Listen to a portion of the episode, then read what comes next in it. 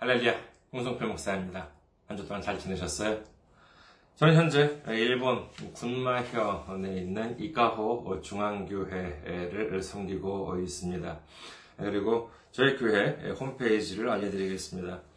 www.ikahochurch.com이 되겠습니다. www.ikahochurch.com 저희 교회 홈페이지로 오시면은 음, 저희 교회에 대한 안내 말씀 그리고 주일 설교 말씀을 들으실 수가 있습니다.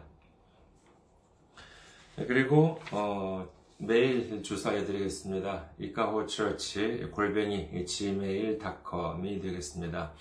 어, 이카호처치 골뱅이 gmail.com 이쪽으로 보내주시면 제가 언제든지 직접 받아볼 수가 있습니다.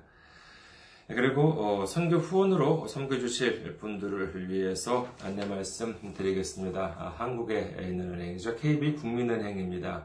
079-21-0736-251입니다. 079-21-0736-251 되겠습니다.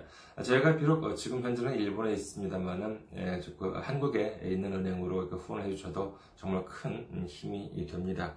네, 그리고 어, 일본에 있는 은행으로 어, 직접 섬겨주실 분들을 위해서 안내 말씀드리겠습니다. 군마은행입니다. 어, 지점번호가 190, 계좌번호가 1992256이 되겠습니다. 군마은행 지점번호가 190, 계좌번호가 1992256이 되겠습니다. 저희 교회는 아직까지 어, 재정적으로 미자립 상태에 있습니다. 그래서 여러분들의 기도와 그 다음에 선교 후원으로 운영이 되고 있습니다. 여러분들의 많은 관심, 많은 기도 그리고 많은 섬김, 많은 참여 어, 기다리고 있겠습니다. 지난주에 또 귀하게 선교 후원으로 섬겨주신 분들이 계셨습니다. 어, 글로벌 교회의 강유식 목사님, 그리고 이현경님, 김재권님, 김유미님, 정훈진님, 음, 그리고 허영아님께서 또 귀하게 선교 후원으로 어, 섬겨 주셨습니다. 너무나도 감사드립니다. 큰 힘이 됩니다. 정말 어, 때로는 어, 좌절하기도 하고 정말 이렇게 낙심하기도 합니다만은 이와 같이 이렇게, 이렇게 또 후원해 주시는 응원해 주시는 분들이 계셔서 얼마나 큰 힘이 되는지 모릅니다. 아, 감사합니다. 하나님의 놀라운 축복과 은혜가 함께 하시기를 주님의 이름으로 축원드립니다. 오늘 함께 은혜 나누실 말씀 보도록 하겠습니다. 함께 은혜 나누실 말씀 빌립보서 4장 13절 말씀이 되겠습니다. 빌립보서 4장 13절 말씀 봉독해 드리겠습니다. 내게 능력 주시는 자 안에서 내가 모든 것을 할 수 있느니라. 아멘. 할렐루야. 하나님을 사랑하시면 아멘 하시기 바랍니다. 아멘. 오늘 저는 여러분과 함께 의무입니까? 감사입니까? 라는 제목으로 은혜를 나누고자 합니다. 아, 지난주에 여러분께서 섬기시는 교회에 출석을 하셨습니까? 아, 니면은 아, 출석을 못하신 분들도 계실 수도 있겠죠. 오늘 그러면은 어, 이 자리에 저, 저와 이렇게 함께하는 이 자리 한번 생각해 보시기 바라겠습니다. 여러분께서 어, 지난주에 교회에 출석을 하신 이유 그리고 지금 저와 이렇게 함께 이렇게 하나님 주님의 은혜를 나누고 있는 지금 이 시간 의무라고 생각하십니까? 권리라고 생각하십니까? 의무, 의무와 권리 사실 교회에 출석하시는 분들 의무라고 생각하시는 분들도 계시고 권리라고 생각하시는 분들도 계시리라 생각됩니다만은 이 개념을 보면은 어려울 수도 있고 복잡할 수도 있겠습니다만은 이 의무와 권리 우리 한번 쉽게 생각해 보겠습니다. 의무라고 하는 것은 우리가 반드시 해야 하는 것 또는 반드시 하지 말아야 하는 것을 말하지요. 그리고 이 의무는 지켜야 본전입니다. 그 대신 안 지키면 문제가 발생하죠. 어쩌면 처벌을 받을 수도 있습니다. 한국이나 일본을 비롯해서 어, 대부분의 나라에서 국민의 의무로 규정이 되고 있는 것이 뭐냐 하면 바로 납세의 의무, 즉 세금을 내야 하는 의무입니다. 일본은 올해 2019년 10월부터 뭐 소비세가 현재 8%입니다만 뭐 10%로 뭐 올린다 안 올린다 라고 하는 이제 그런 이야기가 있습니다만은 여러분께서는 어떻게 생각하십니까? 자기가 살고 있는 그 나라 그 나라에 세금이 오르게 되면은 아, 이 나, 세금이 오르게 되면은 나라 예산이 늘어나기 때문에 정부에서는 국민들을 위해서 많은 일을 할 수 있게 되니까 좋은 일이다. 그렇게 생각되시나요? 어, 외국에 살고 계신 분들은 아 여기는 뭐내 음, 내 나라가 아니니까는 어, 세금을 싫다. 그러면 자 그러면 우리나라에 살고 계신 분들께서는 어떻습니까? 어, 정말 아 내가 우리나라가 정말 이렇게 우리 세금이 올라가면은 우리나라 아, 국가가 아, 좀 이렇게 돈이 많이 거치니까 좀 더 넉넉한 정책을 펼 수 있게 되니까 좋다 이렇게 생각이 되십니까? 어, 물론 일부 관료들이나 아, 정치인들은 좋아할지 모르겠습니다만 솔직히 세금을 올린다고 좋아하는 국민들이 얼마나 되겠습니까? 쉬운 예를 본다면요, 선거철에 정치인들이 공약을 내세우면서 세금을 내리겠다라고 하는 그런 음, 공약을 내세우는 분들은 많겠습니다만은 내가 당선되면 세금을 올리겠습니다, 여러분. 이렇게 공약을 내거는 경우는 거의 못했, 보지 못했을 것입니다. 이유가 간단하죠. 세금을 올린다고 하면 국민들이, 유권자들이 싫어하기 때문일 것입니다.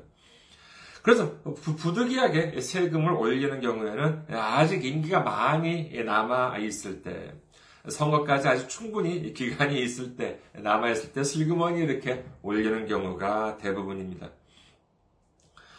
그렇다면 원론적으로 생각해 볼 때요, 어, 왜 세금 내기를 이렇게 싫어할까요?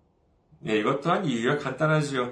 내가 아, 세금을 내서 좋은 것이 없다고 생각하기 때문인 것입니다. 안 내면 처벌을 받고 강제로 세금을 징수당하지만은 내가 낸다고 해서 나한테 직접적으로 돌아오는 것이 없다고 생각하기 때문에 어떻게든 이렇게 좀 세금을 안 내보려고 하는 것이겠지요. 그렇다면 사람들이 어떻게 하면 세금을 많이 내려고 할까요? 그게 가능할까요?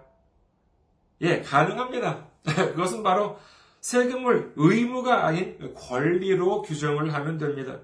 즉, 이는 세금을 많이 내면 많이 낼수록 자기에게 돌아오는 혜택이 많아지게 된다라고 생각해 보십시오.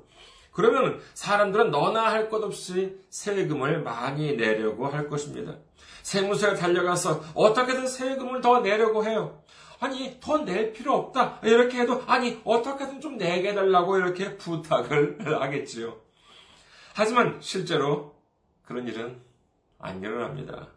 왜냐하면, 그렇게 되면 나라 예산이 바닥이 나기 때문이죠. 네, 그래서 요즘 예를 들어서 뭐 연금 같은 것을 보면은요, 고령자들이 늘어서 연금을 받아야 하는 사람들은 많은데 막상 돈을 내야 할 젊은 사람들 수는 점점 더 줄어가서 결국 어떻게 해야 하냐면은 많이 내고 적게 받는다라고 하는 것이 현재 연금이라고 합니다. 뭐 그렇다면 누가 기쁜 마음으로 낼 수가 있겠습니다. 아, 있겠습니까? 네, 그래서 나라에서는 어떻게 해서든 세금을 거두려고 하고 국민들은 어떻게 해서든 세금을 좀 이렇게 줄여보거나 심한 경우에는 안 낼 수 있다면 안 내보려고 애를 쓰는 것이지요. 뭐 근데 의무라고 하는 것이 꼭 에, 나쁜 것, 안 좋은 것만은 아니죠. 예를 들어서 뭐 군대에는 어떻습니까? 한국 남성이라고 하면은 병역 의무가 있지요. 네, 그래서 신체 검사를 받고 문제가 없으면 일정 기간 동안 군 복무를 해야 합니다. 하지만 한창 젊은 시기에 몇 년 동안 군 생활을 한다는 것이 보통 힘든 일은 아니지요. 이 때문에 일부에서는 어떻게든 좀 안 가보려고 하는 분들도 있는 것 같습니다.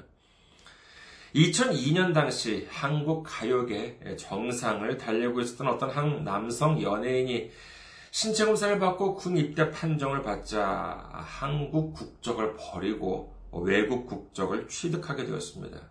이렇게 해서 군대를 안 가게 되었습니다만 그 결과 한국 정부에서는 이 사람에 대해서 한국 입국 금지 처분을 내렸죠. 그래서 이분은 해외에서는 여전히 활동을 하고 있고 한국에 들어가고 싶어 하지만은 20년이 다 되어가는 지금까지도 이 연예인은 여전히 한국에서 입 입국 금지를 당하고 있는 상황입니다. 사실 군대 생활이라고 하는 것은 특히 연예인들한테 참 위험이 크다고 합니다.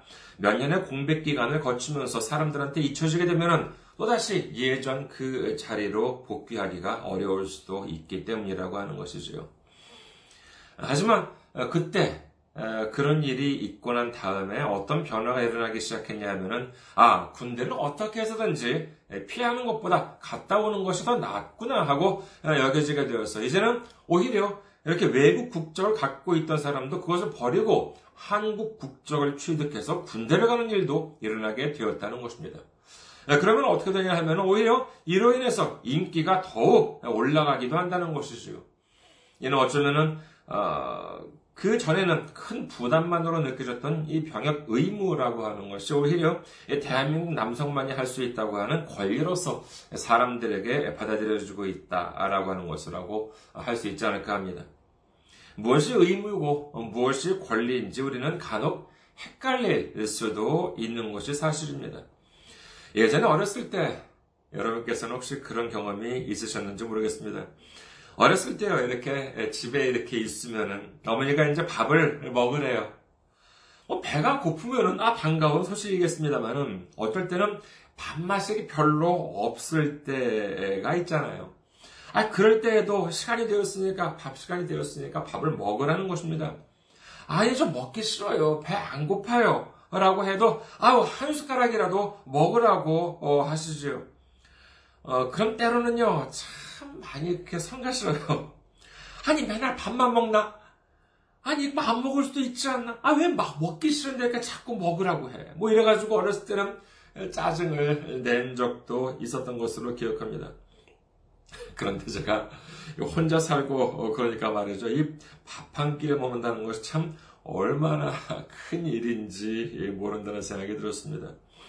한국에서 혼자 살 때는요, 뭐 맨날 대충 바깥에서 사먹고, 뭐 그러는 거죠, 뭐. 쉬는 날에, 뭐 집에 있을 때는 근처 식당에 배달을 시켜서 먹기도 하고 그렇습니다. 맨날 뭘 먹을지 고민을 하고 뭐 그러는 게 이것도 얼마나 또 참 귀찮고 그런지 몰라요. 하지만 결혼하기 전에 가끔 이제 일본에 부모님 이제 계속 일본에 살고 계셨으니까 저 혼자 이제 한국에서 이제 살았었는데 가끔 이렇게 일본에 집에 왔을 때 보면은요, 어, 정말 놀랍습니다. 왜냐하면은요, 어머니가 계시니까 이 식사 때만 되면은요, 그냥 자동적으로 밥이 나와요. 얼마나 놀라운지 모릅니다. 뭘 먹고 싶냐고 해서 대충 말하면은 고기든 뭐 면이든 뭐뭐그 음, 뭐 음, 그런 음식을 다 먹을 수가 있어요. 정말 광야에서 내렸다라고 하는 만나가 따로 없죠. 물론 뭐 어머니가 자동적으로 나오는 것이 아니라 어머니가 이렇게 애써서 요리를 해주시는 것이지만은요. 이 감사함을 예, 이제는 예, 안, 아, 알게 됐습니다. 아, 그래서 이 감사를 알게 된 다음에는요, 어머니가 밥을 차려주, 차려, 주셨을 때거나, 어, 지금은 제 아내가 밥을 먹으라고 했을 때는 단 한 번도 예, 싫다고 하거나 아, 짜증을 내거나 한 일이 없습니다. 정말 식사 때마다 얼마나 기쁨과 감사한 마음으로 충만해지는지 몰라요.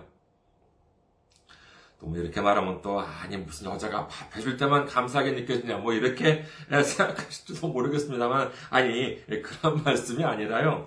어, 이처럼 우리가 당연하게 여기면 아무런 감사도 나오지 않지만은 모든 것이 당연히 주어지는 것이 아니라는 사실을 깨달았을 때 우리는 감사와 기쁨을 느낄 수 있다는 말씀을 드리려고 하는 것입니다. 우리가 지금 이 순간을 살아가는 것, 의무로 살아가십니까?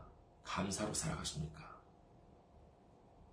우리가 의무라고 생각하면 정말 마지못해 살아간다, 죽지 못해 살아간다라고 생각하면 아무런 기쁨도 못 느낍니다. 그냥 억지로 살아가는 건데 무슨 기쁨이 있겠습니까? 그렇기 때문에 금방 힘들어합니다. 금방 포기하고 싶어집니다. 하지만 우리의 삶을 감사라고 생각했을 때 기쁨이 넘쳐나는 것입니다. 은혜가 넘쳐나는 것입니다. 오늘 제가 이렇게 여러분 앞에 서서 이렇게 함께 은혜를 나눌 수 있다는 것 당연한가요? 이건 저도 마찬가지고 여러분도 마찬가지입니다.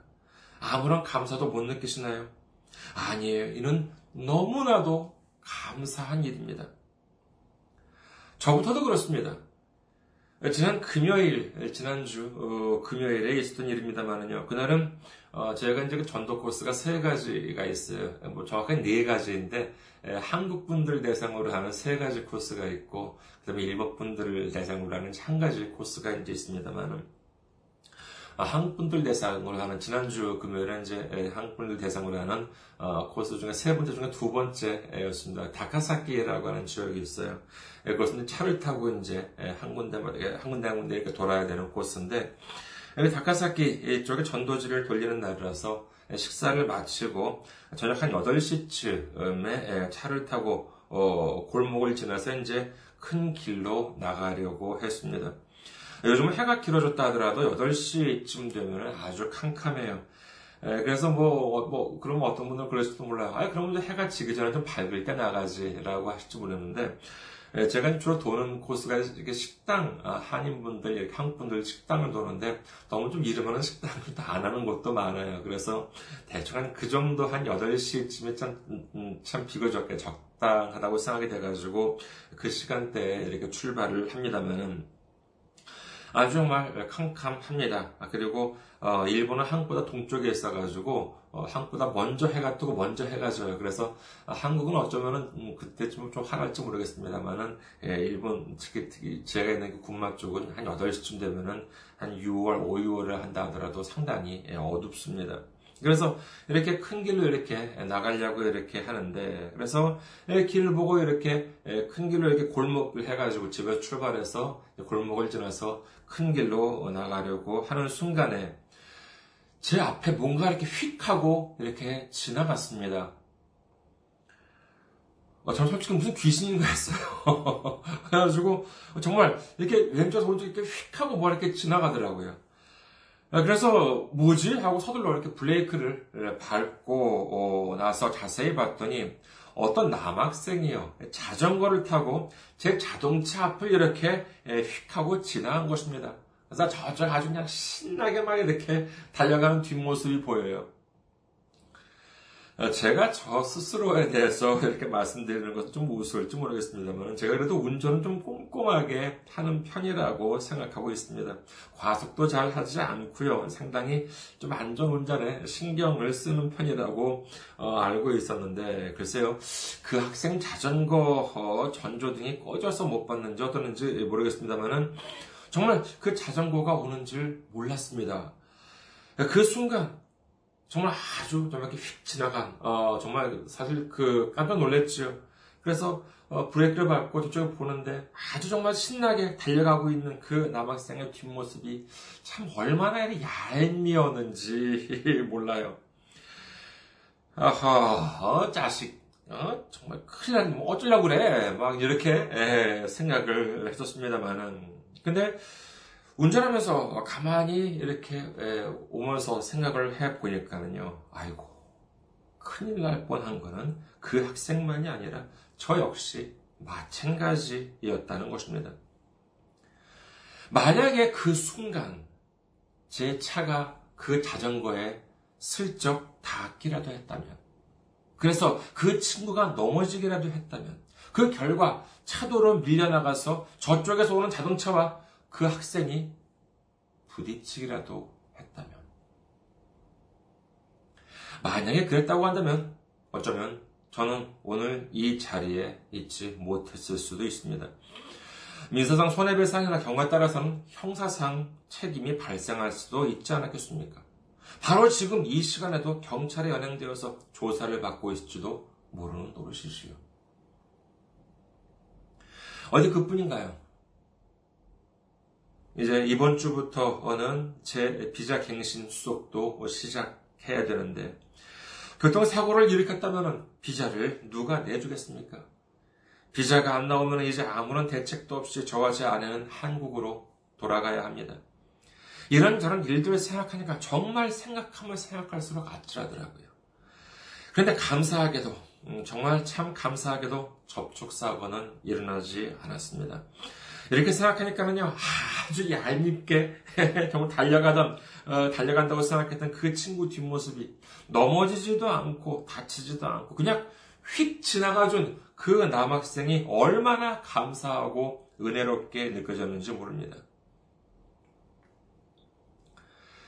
지난주에도 참 안타까운 소식이 들려왔지요. 일본에서는 5월 28일 아침에 가와사키시에서 갑자기 흉기를 들고 나타난 범인에 의해서 19명이 피해를 입고 그중 초등학교 6학년 여학생과 39세 외무성 직원이 숨졌다고 합니다. 정말 아주 꿈을 펼치지도 못한 어린 학생, 그리고 이제 그의 인생에 있어서 전성기를 맞이하려고 했던 일본 최고의 엘리트의 죽음은 많은 사람들을 가슴 아프게 했습니다. 그리고 현지 시간 그 다음 날인 5월 29일 헝가리에서 발생한 유람선 침몰 사고 소식은 어떻습니까? 현지인도 있었지만 대부분 한국 여행객이었다고 하죠.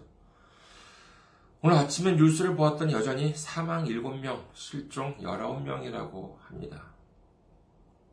텔레비전에서는 무슨 뭐 구명조끼를 입으라는 말도 없었다, 안전교육도 없었다 하곤 하지만은 뭐 무슨 계곡을 뭐 고무보트 타고 내려가는 것도 아닌 그냥 보통 유람선이었잖아요.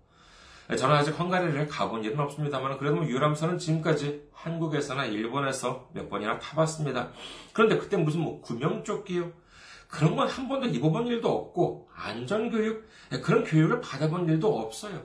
네, 그리고 뉴스에 나온 목격자 인터뷰를 보니까는 뭐 유람선이 대형 선박과 충돌해서 침몰했다고 하는데 시간은 그야말로 순식간이었다고 합니다. 뭐 한뭐 뭐 7, 8초였다는 말도 있어요.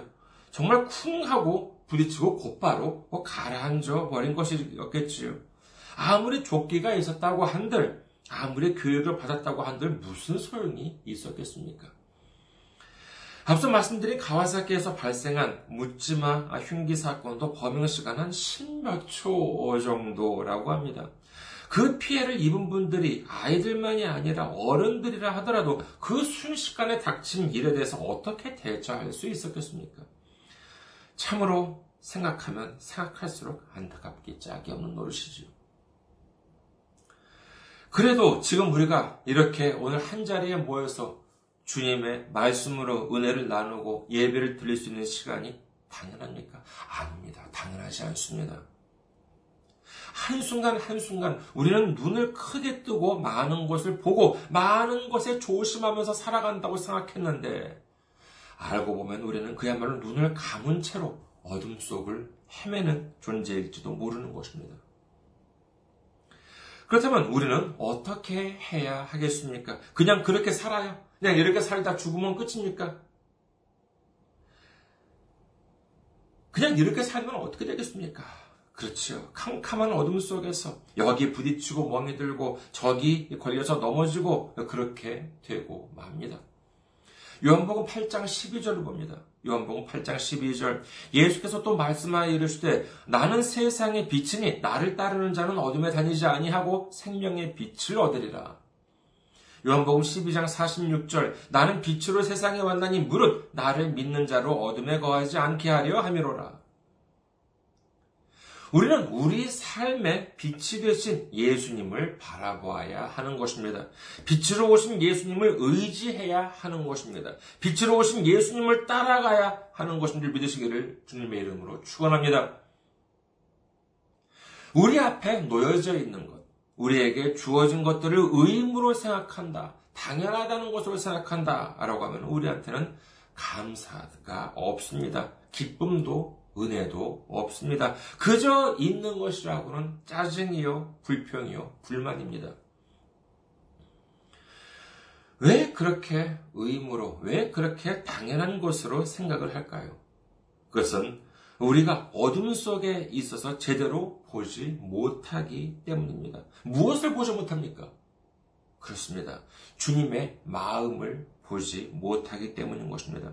우리가 힘들 때라도, 우리가 어려움을 겪고 있을 때라도, 우리 마음 안에 예수님이라고 하는 빛을 밝히고 주님의 마음으로 세상을 바라본다면 내가 지금 있는 것, 내가 겪고 있는 것, 이 모두가 은혜요, 이 모두가 감사요, 이 모두가 축복으로 보이게 되는 줄 믿으시기를 주님의 이름으로 축원합니다. 예수님은 그냥 빛이다. 예, 그냥 감사다. 은혜다. 하신 것이 아닙니다. 우리가 왜 예수님만 붙잡습니까? 예수님이 하나님의 아들이기 때문이에요. 예수님이 높으신 분이기 때문이에요. 예, 그래서 세상에서도 높은 사람을 의지하면 출세하니까 어, 신앙에서도 하나님의 아들이라고 하는 높은 분한테 잘 보이면 축복받을 것 같아서 맨날 예수님만 찾는 건가요? 우리는 분명히 알아야 합니다. 요한복음 6장 53절 예수께서 이르시되 내가 진실로 진실로 너희에게 이르노니 인자의 살을 먹지 아니하고 인자의 피를 마시지 아니하면 너희 속에 생명이 없느니라. 우리가 예수님의 살을 먹고 예수님의 피를 마신다. 문자적으로 보면 참으로 어, 무섭게 느껴지는 이 말씀입니다만은 예수님의 살을 먹고 예수님의 피를 마신다라고 하는 것은 첫째로 예수님께서 십자가를 통해서 살을 찢고 피를 흘리신 것이 내 죄를 위해서 희생되셨다라고 하는 사실을 받아들인다는 것이요. 둘째는 우리가 음식을 먹고 거기서 힘을 얻는 것과 같이 예수님의 희생으로 말미암아 우리가 예수님으로부터 힘과 능력을 얻는다라고 하는 사실을 믿는다는 것을 의미하는 것입니다. 오늘 말씀을 다시 한번 보시겠습니다. 빌립보서 4장 13절 말씀. 내게 능력 주시는 자 안에서 내가 모든 것을 할 수 있느니라. 우리가 예수님 없이도 살아갈 수 있다. 라고 하는 그런 생각은 마치, 아, 나는 음식을 먹지 않고도 살아갈 수 있다. 라고 말하는 사람과 같은 것입니다. 이것이 지혜로운 사람인가요? 용감한 사람인가요? 아닙니다. 대단히 어리석은 사람입니다. 왜요? 이유는 간단합니다. 그것은 절대로 불가능하기 때문입니다. 우리가 예수님 없이 축복된 인생을 보낼 수 있다고 믿는다는 것, 이도 역시 지혜롭거나 용감한 것이 아니라 대단히 어리석습니다. 어리, 대단히 어리석은 생각입니다. 빛으로 오신 예수님을 의지하지 않는다는 것은 캄캄한 어둠 속을 불도 켜지 않은 상태로 자동차로 전속력으로 질주한다, 달리는 것과 마찬가지로 무모한 일인 것입니다. 우리는 우리 스스로의 힘이 아니라 우리에게 능력 주시는 예수님으로 말미암아 모든 것을 할 수 있는 것인 줄 믿으시기를 주님의 이름으로 축원합니다. 요한복음 14장 6절 예수께서 이르시되 내가 곧 길이요 진리요 생명이니 나로 말미암지 않고서는 아버지께로 올 자가 없느니라. 우리는 예수님을 통해서만 구원이 있습니다. 예수님의 희생을 통해서만 구원이 있습니다. 예수님의 십자가를 통해서만 구원이 있는 줄 믿으시기를 주님의 이름으로 축원합니다. 사도행전 4장 11절에서 12절. 이 예수는 너희 건축자들의 버린 돌로서 집 모퉁이의 머릿돌이 되었느니라. 다른 이로서는 구원을 받을 수 없나니 천하 사람 중에 구원을 받을 만한 다른 이름을 우리에게 주신 일이 없음이라 하였더라.